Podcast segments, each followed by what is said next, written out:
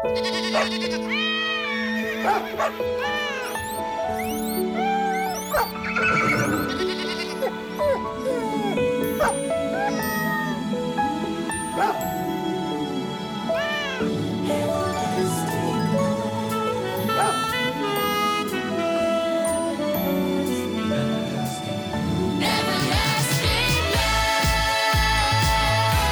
Hej och välkommen till min hundpodd, hundcoachen Fredrik Sten.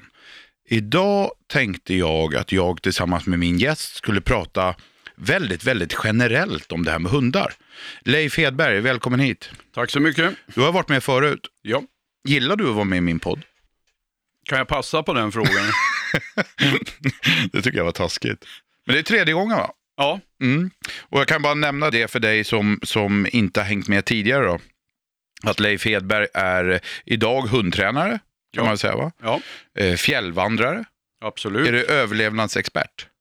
Mm, överlevare. Överlevare. Och sen har du jobbat eh, hela ditt yrkessamma liv som polis och polishundförare. Till största delen ja. Mm. Så du kan väldigt, väldigt mycket hund. Tycker jag i alla fall. Ja, det brukar fungera. Ja. Jag vill börja så här Hedberg. Jag skulle vilja prata om, ehm, vi ska prata brett idag som sagt. Men jag har ett ämne jag jättegärna skulle ta upp med dig och det är det här med stressade hundar. Eh, nämligen en fråga jag får väldigt ofta. Vilka övningar ska jag göra? Vad kan jag göra åt min stressade hund? Var kommer stressen ifrån? Och så vidare. Och du känner säkert igen det här. En stressad hund. Ja, ja det hör man ofta. Mm. Och eh, jag skulle vilja påstå att stress är någonting man driver in den i. Mm. Det är sällan hunden föds med stress. Sen kan den ha vissa mentala förutsättningar som gör att det lättare vandrar över i stress, absolut. Vad tänker du då på då? Nerver och temperament eller?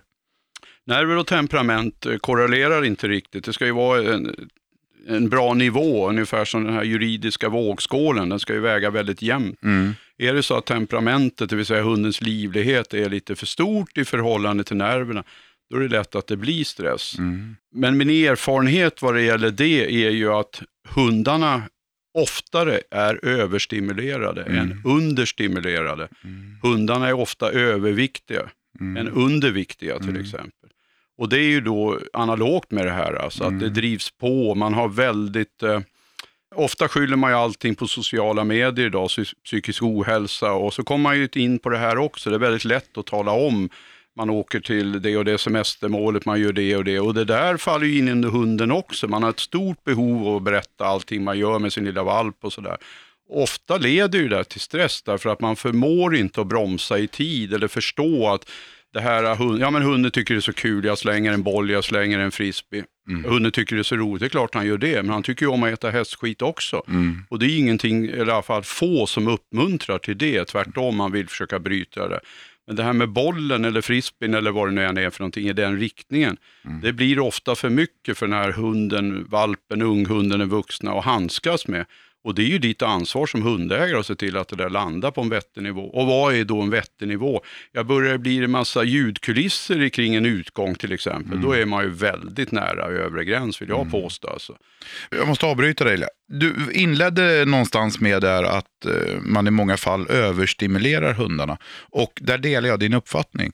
Men vad säger du då till de som eh, hundexperter, och så gör jag sådär med fingrarna, Situationstecken. situationstecken. Hundexperter som nästan all, all problemlösning handlar om att man måste stimulera hundarna mer. Mm. Det är ju väldigt motsägelsefullt. Eh, det hör jag också väldigt ofta, att de, de har fått en, det och det rådet att eh, stimulera hunden mer. Och då gäller det att komma ihåg vad betyder stimuli för en hund? Mm. Det innebär ju inte nödvändigtvis en boll. Nej. Det kan ju vara en promenad i skogen. Mm. Är det rätt tidpunkt kanske man kan ha hunden lös till och med. Gå över stock och sten, sätta sig på en stubbe, eh, dricka en kopp, vad man nu finner njutningsfullt. Mm. Och så vara där en stund. Det är också stimuli för hunden. Att bara vara, att låta hunden upptäcka saker och ting. Att ge hunden uppgifter i skogen, det vill säga att eh, här går jag på någon kullfallen stam över en liten bäck. Ja, det blir ju en utmaning för hunden då, nästan oavsett vem den är. Att ta sig över den där, det är också en stimuli. Va? Att låta hunden vara passiv, det kanske man inte tycker är en stimuli. Nej, men det beror ju på hur man, vad man gör av det för någonting. Men ska man alltid hålla på och plocka, alltså fysiskt beröra hunden. Hunden får aldrig vara i fred. Jag skulle kunna tänka mig att om man hade möjlighet att fråga hunden, Mm. så kanske den är ganska less på mitt prat, dag ut och dag in. Va? Time out, Ja. Eh, Skulle du kunna tänka dig att prata lite mindre med mig?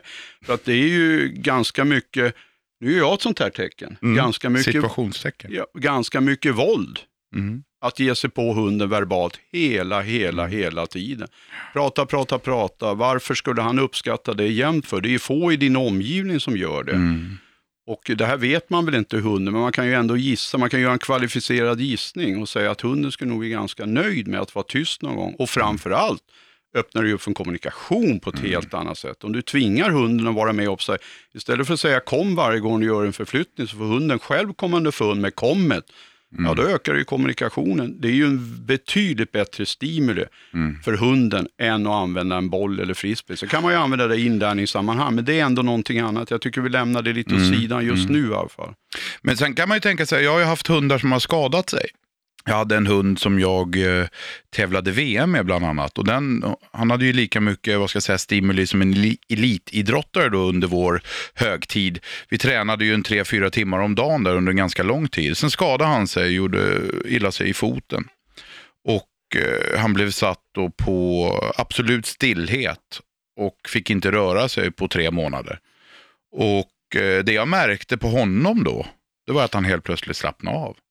Det är också rätt intressant det där tycker jag. Alltså jag håller med dig i det du säger. Eh, jag är inte så säker på att många av de här problembeteenden som, som någonstans eh, problem, problem som bygger på stress. Jag är inte så säker på, som många andra säger, att det löser man med stimuli. Tvärtom, man löser det genom att låta hundarna ha lite trist också. För de varvar ner liksom. Jag kan ta ett eh, exempel ur verkliga livet här. En eh, väldigt uppskattad gemensam bekant, Kjell Ström. Mm. Han var så fascinerad över att när jag hade varit på, medan jag jobbade då, att när jag hade varit på de här fjällturerna då, alltid vintertid och kom tillbaka och vi skulle börja på dressyren och kanske jobba lite mot prov och sådär. Mm. Han var så fascinerad över att hunden väldigt ofta gick betydligt bättre då. Mm. Han trodde jag hade tjuvtränat i fjällen och så. Va? Och i själva verket så under din semester hade du knappt sagt hans namn antar jag. Eh, så Mm. var det. Och det där är också, det är precis det du belyser här. Mm. Va? Det är ju ett väldigt bra exempel på det här. Men jag tror ändå för att det ska fungera, det jag pratar om, för Mm. att det ska fungera, då måste man ju ha lagt en väldigt bra grund. Så är det, det är ju ingenting som kommer av sig självt. Och det är ju likadant det du berättar. Mm. Att hunden har en grund, han är väldigt genomtränad. Då är ju, det gör ju alla elitidrottare, så måste man ju lära sig att vila. Det är väl Mm. det man tjatar mest om. Att de här, framförallt till exempel längdskidåkare, va? Mm. de måste ha förtroende för sig själva och våga vila. Mm. Träna, träna, träna så blir de övertränade. Det finns någon variant på det till hunden också. Jag har ju en liten valp hemma just nu då och nu då när vi sitter här och pratar så är valpen tio veckor gammal. Och jag tycker det är jättekul att hålla på då och lära valpen olika saker och sådär. Men jag kan ju se redan nu, bara efter två veckor hemma, när jag har klickat in valpen, jag har börjat träna att sitt och ligg och, och det är bara för att jag tycker det är skoj. Kan jag uppleva redan nu att det kommer en stress krypande. Som jag liksom har uppmärksammat och tänkt mig för att nej, nu får jag lugna ner mig lite grann. För jag får för mig lite grann, vi är så duktiga och vill lära våra hundar saker. Den ska sitta på kommando, den ska ligga på kommando, den ska krypa på kommando, den ska titta på mig på kommando, den ska sitta ner när den får mat och den ska göra vacker tass och allting. Och med den träningen så har man ju en himla massa med fördelar givetvis. Men det finns risk där att hunden kommer upp i en stressnivå. För den gör ju det här på grund av att den vill ha sin belöning. Ja visst. Mm. Och sen är det ju så också att med en, med en valp då så är det ju ett oskrivet blad hela tiden. Det är väldigt, väldigt lätt att nå ja, det man kanske skulle kunna kalla för framgång. Det är väldigt lätt att, att, motivera och stimulera sig själv. va. De här endorfinerna, man, man har väldigt lätt att öka sin förmåga till att ge hunden nya kunskaper tycker man. Va? Du får väldigt snabba svar på de här belöningarna och det. Valpen är väldigt, väldigt mottaglig för det där. Men man kan ju vända på det också. Det är väl bra att lära hunden sitta och ligga och high five och spela död och massa sådana här saker. Men varför måste det gå på två veckor för? Nej, precis. Du har väl ändå ganska mycket annat som man skulle kunna tänka sig, och, ja, om man nu kallar det för lära hunden. Det mesta kan ju egentligen hunden ändå. Det handlar ju bara om att få en kommunikation. Alltså hunden kan ju spåra, det är inte jag som lär honom att Nej. spåra. Men hunden måste kommunicera till mig vad det är för någonting han får in i näsan och bearbetas i hjärnan och så vidare. Men när du hade din, eller när du har tjänstehundar, polishundar och du jobbade aktivt som polishundförare så tränar ni ju mer eller mindre dagligen. Eller du kommunicerar med din hund med verbala kommandon mer eller mindre dagligen. Ni hade väl en dressyrpass i veckan va? Ja, Så där kan jag tänka mig, och sen på jobb och sådär. Men om då en fredag eftermiddag du åkte upp till fjällen, för där är det ju ofta, och så var du ute och gick i en månad, mm. eh, för det gör du ju, ja, helt ensam. ja, Du kan ju inte vara klok, men det gör du i alla fall. Eh, då har jag förstått att du i princip under den månaden inte tilltalar din hund. I Ja, det- princip. Det kan vara ett varsågod eller eh, det kan vara ett stanna eller sådär. Men, Mm. men nej, det är inga kommandon eller någonting. När du går och lägger dig så här, stanna här nu. Ja, just det. Nej, det har han aldrig hört någon Nej. gång. Det är riktigt. Nej, det Och du märker inga negativa bitar med att ha hunden så. tvärtom. Mm. Men där är jag ju part i målet. Mm. Jo, det är klart. Jag företräder ju en uppfattning som jag har och då jobbar jag ju väldigt mycket med den och så hittar jag ju då igen, ja, titta vad bra det här går Mm, titta vad mm. bra det här går. Men eh, jag vill nog påstå att en yttre granskare skulle få svårt att hitta något negativt där alltså. Om jag då har en hund som är stressad, som är jobbig. Den piper och gnäller när jag går, den piper och gnäller när jag kommer, den piper och gnäller när jag ska göra i ordning min egen mat, den piper och gnäller i alla lägen och far omkring och så fort jag reser på mig får hunden upp och så vidare. Vad ska jag då göra tycker du? För att hjälpa den hunden att varva ner? Eh, först och främst ska jag försöka analysera varför har vi hamnat här Mm. Och sluta med det då. Mm. Om det nu är ett sånt beteende, ja då ska jag upphöra med det, det är det första då. Mm. Och sen är det ju så att hunden gör det den får fördel i, det är ju någonting du ofta framhäver. Mm. Och det här har ju kviten, en kvittens på det då. Va? Och då gäller det att inte ge hunden fördel i att låta. Om man nu tar till exempel när du äter mat eller Mm. lagar mat eller sådär. Om du upplever hunden så väldigt jobbig där, eh, beror det på att han får vara med väldigt mycket i köket? Mm. Vad skulle hända om han fick vara, inte gå över en tröskel om du nu har Mm. en sån in i köket, han får lära sig. Ja, du lär honom lite ensamhetsträning. Mm. Ja, du lär honom att analysera situationer, för det gör han inte där inne i köket när han ska ha mat. Det är bara mat, mat, mat. Mm. Eh, vad har hänt där? Har det slängts ner mat till exempel? Eller är det, alltså sen har man, måste man ju ha respekt för hundar med en väldigt, väldigt hög näringsdrift. Mm. Och då är det ännu viktigare att ge dem tydliga regler. Då, för det är upp till dig vad du tycker är jobbigt. Vill du ha en hund som far omkring där inne och piper och gnäller och vill ha mat och kanske hoppa upp på diskbänken eller bä- bänken där det står och skär någonting. Ja, då, då är det ju ett problem, så är det. Och vad gör man åt det? Ja, det enklaste är väl att se till att hunden inte är i den miljön, för det är ju där du har det. Va? Om man tar ett exempel, om hunden är i hallen, Mm. då blir ju intresset betydligt mindre för det här. Men det innebär ju inte att det upphör, men det får man ju se på lite sikt. Då. Mm. Troligen så kommer hunden upphöra med det här, därför att han får ingen fördel att göra på det här viset. Och då också det här med att inte hålla på, nej inte tigga nu, nej inte varför står det här och jag tycker du är så jobbig när du piper. Kan du vara tyst, tyst och så håller man på Mm. sådär. Det är ju ingen fungerande kommunikation. Nej. Utan då är det bättre att, att alltså, ja, visa för hunden, tala om för hunden säger man ju då, Mm. att du, du ska inte vara här. Det är ju ett väldigt enkelt sätt att komma undan det där. Mm. Okej, man glider väl lite ur det här då, va? men eh, man får ju också vara medveten om, har jag nu åstadkommit det här, alltså hjälpt hunden till ett negativt beteende, då ska jag väl vara ganska mjuk och hjälpa honom ur det här negativa beteendet också. Va? Och där tycker jag faktiskt att man ska skuldbelägga sig själv ordentligt och inte hålla på och bråka med hunden. Mm. Utan man får göra det så smidigt som möjligt. Konkreta exempel på det, ja det är att ta ut den ur rummet där, i köket till exempel. Är det ett problem vid måltid när man sitter och äter vid ett bord till exempel, Mm. likadant där. Ta bort den. Har man barn så, vilket jag absolut inte vet så mycket om, men jag kan tänka mig, Du har ju besökt mig några gånger. varför skrattar vi för? Då kan jag tänka mig att det åker ner en hel del på golvet. Mm. Och det är klart, det är ju ett incitament för hunden att vara kvar där. Mm. Varför ska jag gå ut i det här utrymmet för? Det här hela köket är en enda stor matskål. Och likadant när det kommer besök. Håll inte på och fya och tysta utan Nej. se till så hunden inte är i hallen. Exakt, Ja. exakt. Sen ska man ju komma ihåg också att det här med, alltså, alla hundägare vill ju ha en glad hund. Mm. Eh, men man ska ju komma ihåg, tycker jag då, det är viktigt att tänka på att en hund som blir glad, det är ju samma sak som att en hund får en hög stressnivå. Och det uppmuntrar vi väldigt Ja, ofta. Eller hur? Kunden kommer och har varit ensam ett tag, så kommer hunden och är jätteglad och sådär. Och så uppmuntrar man hela tiden här. Och, och Mm. d- om man tänker sig motsatsen, du kommer hem till en hund som knappt går dig till mötes, Mm. som möjligen tittar fram, ja det är du husse eller matte eller barn eller vad det är, och sen liksom går ner igen i det här Mm. väldigt, väldigt lugna läget. kan man ju ställa sig frågan, är den hunden glad? Tycker den hunden om mig? Ja, varför skulle han inte göra det? För vi har ju en, en, en norm av att hunden ska komma fram och vifta på svansen, gärna slå omkull en massa grejer och hoppa på mig, låta väldigt Mm. mycket, för då är hunden glad. Mm. Ja, är den det? Nej, stressad. Ja. Mm. Och den här andra hunden jag beskrev då, som bara ligger där och knappt tittar på det, är den glad? Ja, varför skulle den inte kunna vara det? Mm. De har ju olika uttrycksmedel och det har ju väldigt mycket med hundens mentalitet att göra och vad jag uppmuntrat för någon. Mm. Och så är det ju, när mina hundar, jag har ju en, just nu då en liten 10 veckors valp och så har jag lilla Snorpis, Nymo alltså, lilla labbetjejen, sen har jag en chefer som heter Leif. Och när jag har dem, jag går ut och går i skogen med dem eller jag har dem inne i bostaden och sådär, så är de ju rätt, eh, vad ska jag säga, de är ju verkligen en del av familjen. Eh, de är på, de är ganska jobbiga tycker utomstående människor. Men sen är det ju så att jag har ju även mina hundar i hundgård. Och då är det så att jag bor i ett vanligt villaområde och det är helt oacceptabelt för mina hundar att låta. De måste vara tysta. Just där har jag ju varit väldigt, väldigt konsekvent.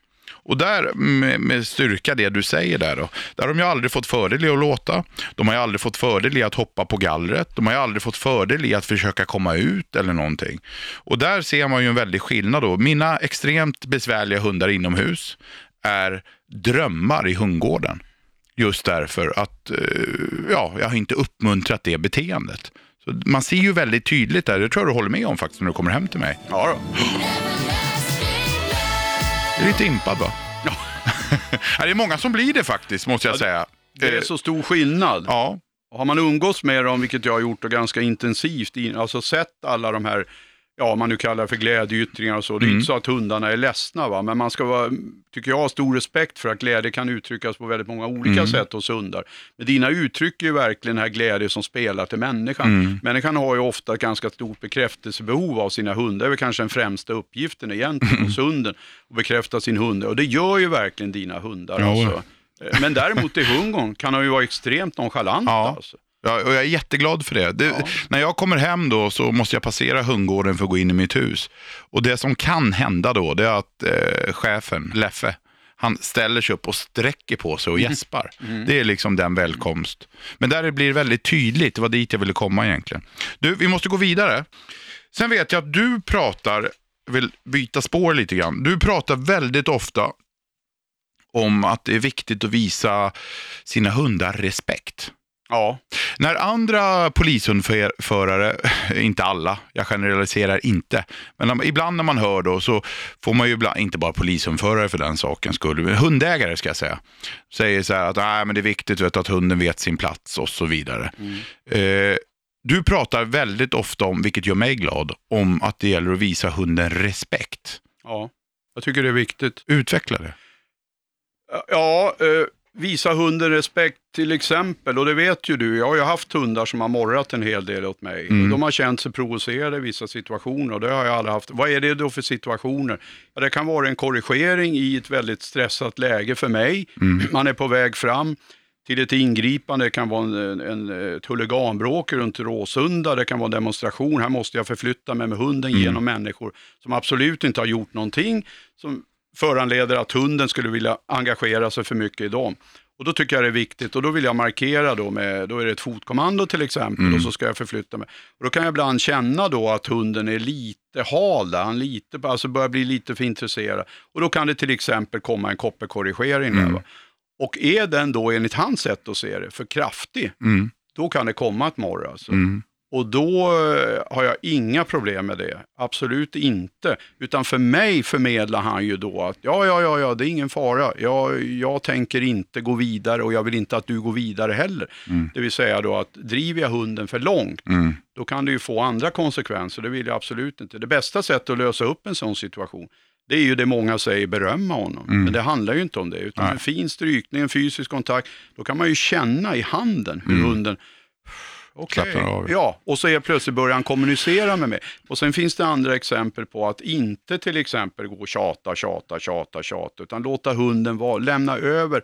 Och det får jag väl ofta, apropå Kjell Ström här då, så Jag ska säga det till de som kanske inte vet vem Kjell Ström Nej, är. det- Så är det din eh, före detta, eller eh, när du arbetade var han utbildningsledare på Stockholmspolisen. ja absolut. Och eh, lite av en mentor till oss båda. Definitivt. Ja, en bra kunnig. kille, ska jag säga. Ja. Absolut, Mm. extremt kunnig. Men där fick man ju ofta då höra eh, det här med att eh, alltså hunden i de här situationerna då, Mm. när han är eh, ja, lite uppjagad och så, va, så kan man ju inte vad ska jag säga, eh, låta bli att kommunicera med hunden. Vet jag inte om det blev lite svamligt där, men alltså att det viktigaste det är ju då att när hunden känner att någonting inte riktigt är okej, då är det viktigt att ge honom en trygghet. Och den tryggheten kan ju vara till exempel då en strykning och sådär, bra, duktig hund. Men det är ju inte vad ska jag säga, hans misstänksamhet eller missnöjsamhet med mig Nej. Som jag gör det här, utan det är ju därför att jag vill öka kommunikationen. Här finns det en möjlighet att kommunicera med hunden. Stryker honom försiktigt ut efter sidan, pratar fint, då känner jag ju som jag sa förut att här är ju hunden på väg in i ett annat sinnesstämning. Så du, du menar, man kan säga respekt för hunden, och, alltså i det här sammanhanget så, så, så har du en förståelse för att hunden beter sig på ett sätt. Det är, jag, det är jag som har tvingat honom dit. Mm. Jag har varit oskicklig i en situation och det kan bero på olika saker. Då är det viktigt att backa tillbaka här. Mm. Att inte lägga någon prestige i det här, för det är inte mig han morrar åt Ja, personligen, det. utan det är en situation och kanske en erfarenhet som han har med sig tidigare, det vet man ju inte eftersom jag mest har jobbat med vuxna hundar Mm. som blivande eh, polishundar. Då. då vet ju inte jag vad han med sig i bagaget där. Och då gäller det att inte hamna i de situationerna, får man ta det säkra för det osäkra.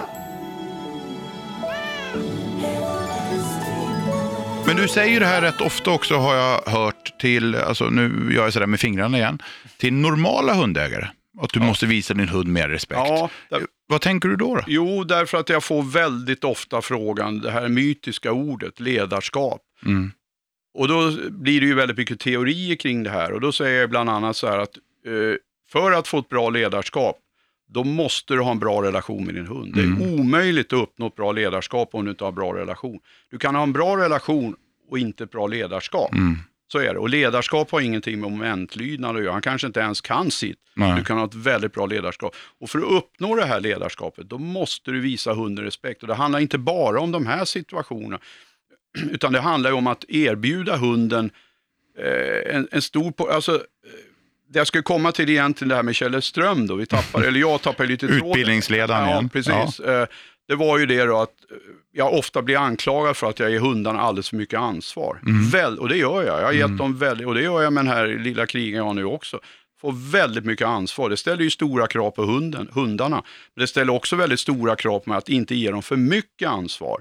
Och det tycker jag är en stor del av respekten. Alltså att utgå ifrån att det här grejar hunden. Det behöver inte vara där och plocka med allting jämt. Om hunden går och lägger sig på något speciellt sätt behöver jag inte vara där och lägga dem till rätta, vilket jag har sett. Det här ska du ligga, det är bekvämt. Om man lägger dit en kudde, det är bekvämt. Nu pratar jag inte om sjuka gamla hundar. Nej, nej. Utan, och det är också en respekt att låta hunden vara, att Mm. låta honom vara hund. Och sen just det här att jag pratar extremt lite med dem. Men däremot så jag- tycker jag, men här är jag återigen part, jag tycker inte jag har några problem med kommunikationen. Går jag åt något håll så följer hunden efter. Och Ja, det kan jag intyga, det har du ju inte det här driver jag in absurdum, Mm. det är jag medveten om. Det är därför att jag tror inte att den bortre gränsen är speciellt nära. Jag tror man kan hålla på så här länge. Och där skulle man ju då vilja ge en massa praktiska exempel. Och det vet jag inte om vi har tid med här, för vi ska säkert prata om andra saker. Men där tror jag mig med inte allt för stor kre- kreativitet kan tänka ut någonting själv. Och det är att backa tillbaka från det jag håller på med i vardagen. Va? Eh, att inte, ja, många pratar för mycket. Det är väl bland det första man säger åt folk när man är ute och hjälper dem. Det är just det, prata inte så förtvivlat. För i allt det här pratet så skapar det en väldigt, väldigt stor otydlighet. Och Otydligheten är en av dina största fiender ihop med hunden. Det finns ingen respekt i det heller att ge hunden en massa otydliga kommandon eller förhållningar. Hunden förstår ju inte det här, va? därför att du är så väldigt otydlig. Gör inte hunden som du vill, det är ju därför att du är otydlig. Så enkelt är det. Köp en spegel. Där har du problemlösningen nummer ett. Titta dig själv i spegeln och fråga varför gjorde inte hunden det här? Ja, han straffade kanske. Va? Eh, nej, jag skulle inte tro det. Ja, det är också intressant. Då skiftar vi ämne igen här. Straffar, det hör man ju ibland. Mm. Eh, ja, min hund straffar mig. Det kan ju vara att man har varit borta hemifrån länge och hunden har gjort både det ena och det andra. Eller att man gossar för mycket med en annan hund, så min hund blir sur och så vidare. Har du hört det förut? Oh ja. Vad säger du om det? Senast igår. Jaha, okej. Senast igår hörde jag. Nej, men eh, nej, jag köper inte riktigt det resonemanget. Det gör jag inte. Och sen tror jag också man ska vara klar över att det råder nog ganska mycket begreppsförvirring här. Vad menar man med att straffa? Alltså man, man ger ju hunden en massa mänskliga egenskaper och förklaringsmodeller. Man förklarar här utifrån ett mänskligt perspektiv och då ger man hunden en möjlighet till straffa. Och då skulle ju hunden då i motsatsen då belöna mig. Va? Och det gör den väl då. Får den en godbit så belönar den mig genom att sätta sig ner. Eh, Men riktigt det resonemanget tror jag inte folk hundra upp ställer upp på faktiskt. Nej. Utan det finns ju andra varianter och det här med straffa sig, jag vet inte om man behöver utveckla det, det faller ju på sin orimlighet. Då skulle ju hunden ha en, en intellektuell analysförmåga och säga att om jag gör så här, då blir husse jättesur på sig själv därför att han har lämnat mig ensam. Då kommer han aldrig att lämna mig ensam. Utan vem är det som drabbas av, av eh, vad ska jag säga, aggressionerna eller den dåliga stämningen när husse eller matte och eller matte kommer hem? Ja, det är ju hunden. Då skulle ju hunden då drivas av något masochistiskt inslag alltså på något sätt. Och det tror du inte på? Nej, jag Nej. tror inte riktigt på det. Ja, vad kul, nu kommer matte hem och är jättearg på mig. Och det är ju bara därför att jag har straffat matte och då kommer matte aldrig våga, eller husse då. Nej, där tror jag, det vill jag nog säga som din gamle kollega, eller ja, vad han nu var, GW Persson. Jaha. Han säger ju alltid, krångla inte till det. Nej. Och det är nog också en himla bra grej att ha med sig när det gäller hundar. Alltså. Ja. En hund som tuggar sönder saker när den är ensam hemma, eller kissar och bajsar när den är ensam hemma. Det beror på att den är stressad. Mycket säkert Ja, är det så. inget det är mycket troligt i alla fall. ja. Men tycker du att eh, hundägare tillskriver hundarna för mycket mänskliga tankar och känslor? I mina mest sarkastiska stunder så har jag faktiskt frågat hundar, kan han inte läsa och skriva också? Det är väl ett bra svar på det, Ja. om än väldigt kort. Men jo, absolut. Så är Mm. det. Man, man ger hundarna och det... Jag tror också att det här är lite grann, nu är inte jag beteendevetare på något sätt, även om jag kanske låter så ibland, men eh, just där vi pratade tidigare om med bekräftelse. va? Mm. Det är väl väldigt lätt att ge hunden och här har du en av mina andra käpphästar och det är hur man döper sina hundar. Alltså jag tror att där lägger du grunden till väldigt mycket. Mm. Jag tror inte vi ska ta det bara. Nej, vi släpper det. Och, Du som lyssnar kanske förstår varför jag döpt min schäfervalp till Leif. Det är för att reta Hedberg. och det lyckades ju. Ja. Men det är ganska intressant så här, om du och jag och fem vänner till skulle vara, gå på en fjälltur och så försvinner någon av oss. Någon av oss går vilse helt Vi tappar bort en utav våra vänner. Så skulle vi leta tills vi hittar den här människan. Alltså vi skulle ju inte vila. Vi skulle inte ta det med en klackspark. Nej. Apropå eh, människors känslor och hundars känslor, är bara ett exempel. Men om man är ute och går med fem, sex hundar en vecka så försvinner en hund. Mm. Av någon anledning. Ja, de andra jyckarna skulle nog kanske några minuter undra, Jaha, vad tog han vägen? Men en timme senare när du ställer ner maten så viftar hunden på svansen ändå och deras liv går vidare. Liksom. Där är ju väldigt tydligt, bara en sån enkel grej, att hundar fungerar inte som vi människor. Nej. Tycker du det var en dålig Nej, jämförelse? jag tyckte den var riktigt bra faktiskt. Mm. Och sen kan man ju alltid då, det, det, nu kommer det ju bli då, alltså nu pratar vi om normen, vad är vanligast Mm. här va? Då kommer ju någon att höra av sig, jo men jag hade en kompis som hade en hund Mm. som hade en si och så hade en så. Och den var jätteförtvivlad därför att någon försvann och så är det ju absolut. Mm. Ja, det är klart det finns undantag. Precis. Men generellt. Ja, generellt så fungerar det inte så. Som Nej. du säger, är de i fjällen då har de så många andra saker att ägna sig Mm. åt. Va? Och just det här med när väl maten är på plats, vem är det som ger mig mat? Mm. Ofta ganska ointressant. Ja, det här är en enmanshund, du vet han äter inte om inte jag sätter ner. Nej, prova efter en vecka så äter han. Mm. Och så vidare. Va? Så. Eh, finns det bra barnhundar? Nej. Jag är en barnfamilj. Vi ska ha en hund som fungerar bra med barnen. Nej, för nu utgår jag från att du menar raser. Ja, Ja. Nej, individer, ja. Raser, nej. nej. Jag skulle vilja säga att alla hundar fungerar bra. Absolut. Alltså det finns ingen, ingen ras som jag säger nej, har du barn så ska du inte ha den. Nej, nej.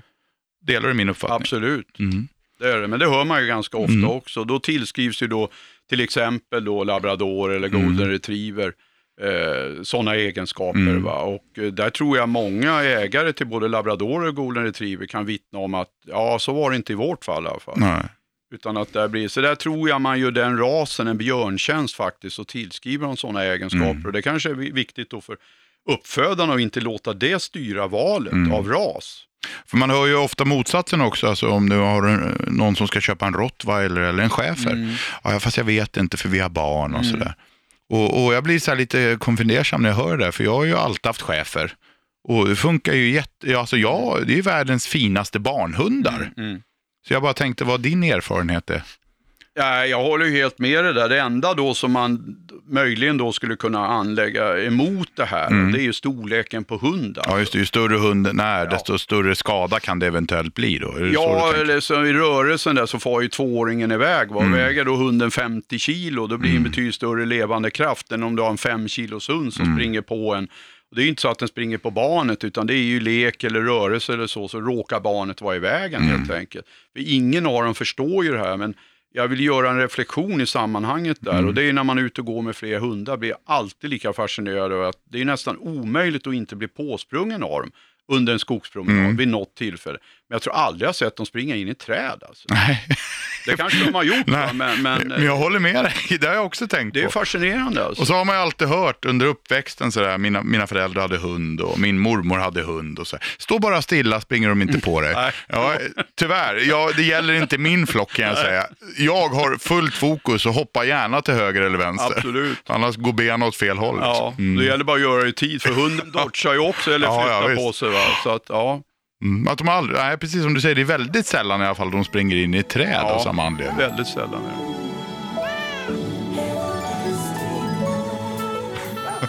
Ja, tiden går fort när man har kul kan jag säga. Jaha, Mm. var det här roligt då? Ja, jag tyckte det faktiskt. Men eh, jag vet att du pratade med mig innan här om att vi skulle ta upp något mer. Jag minns bara inte vad det var.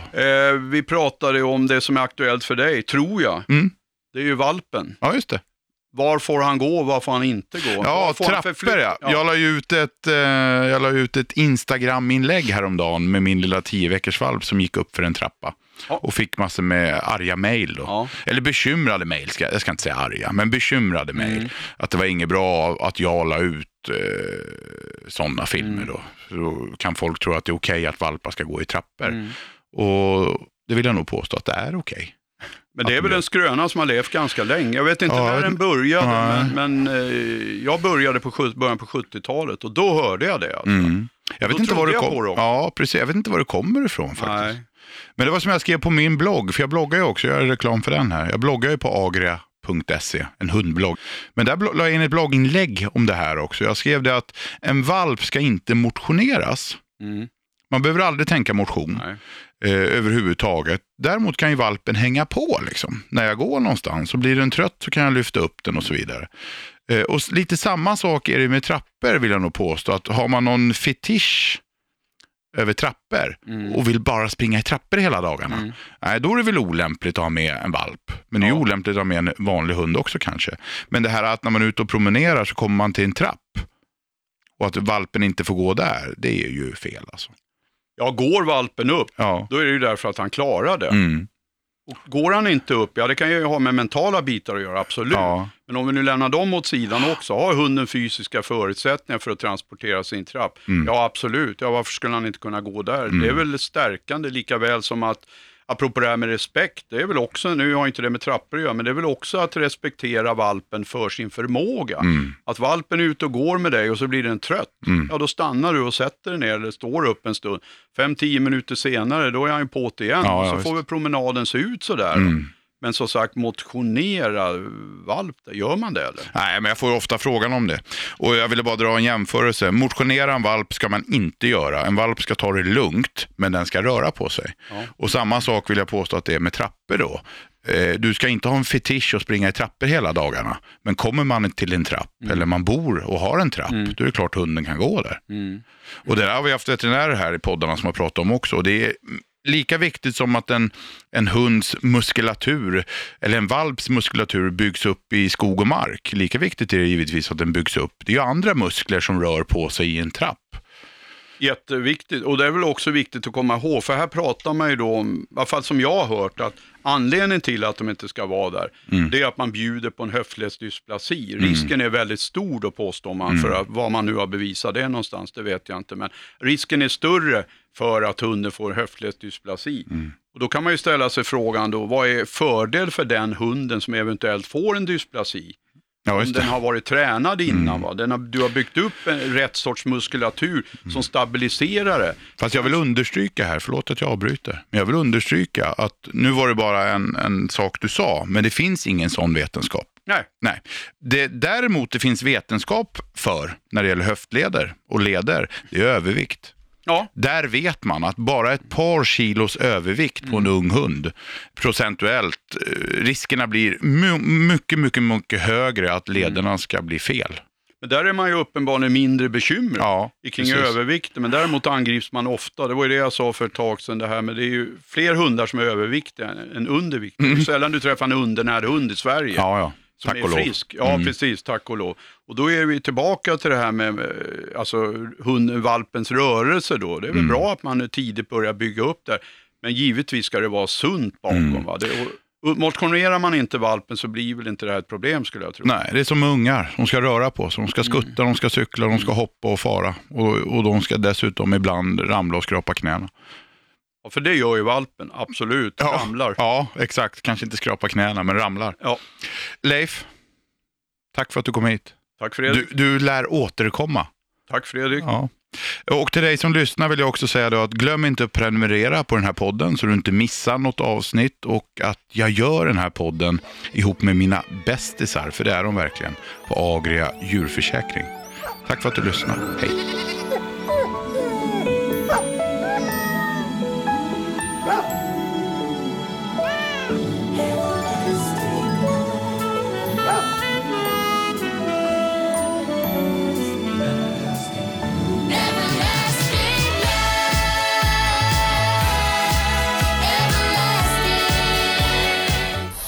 Produceras av I Like Radio. I like radio.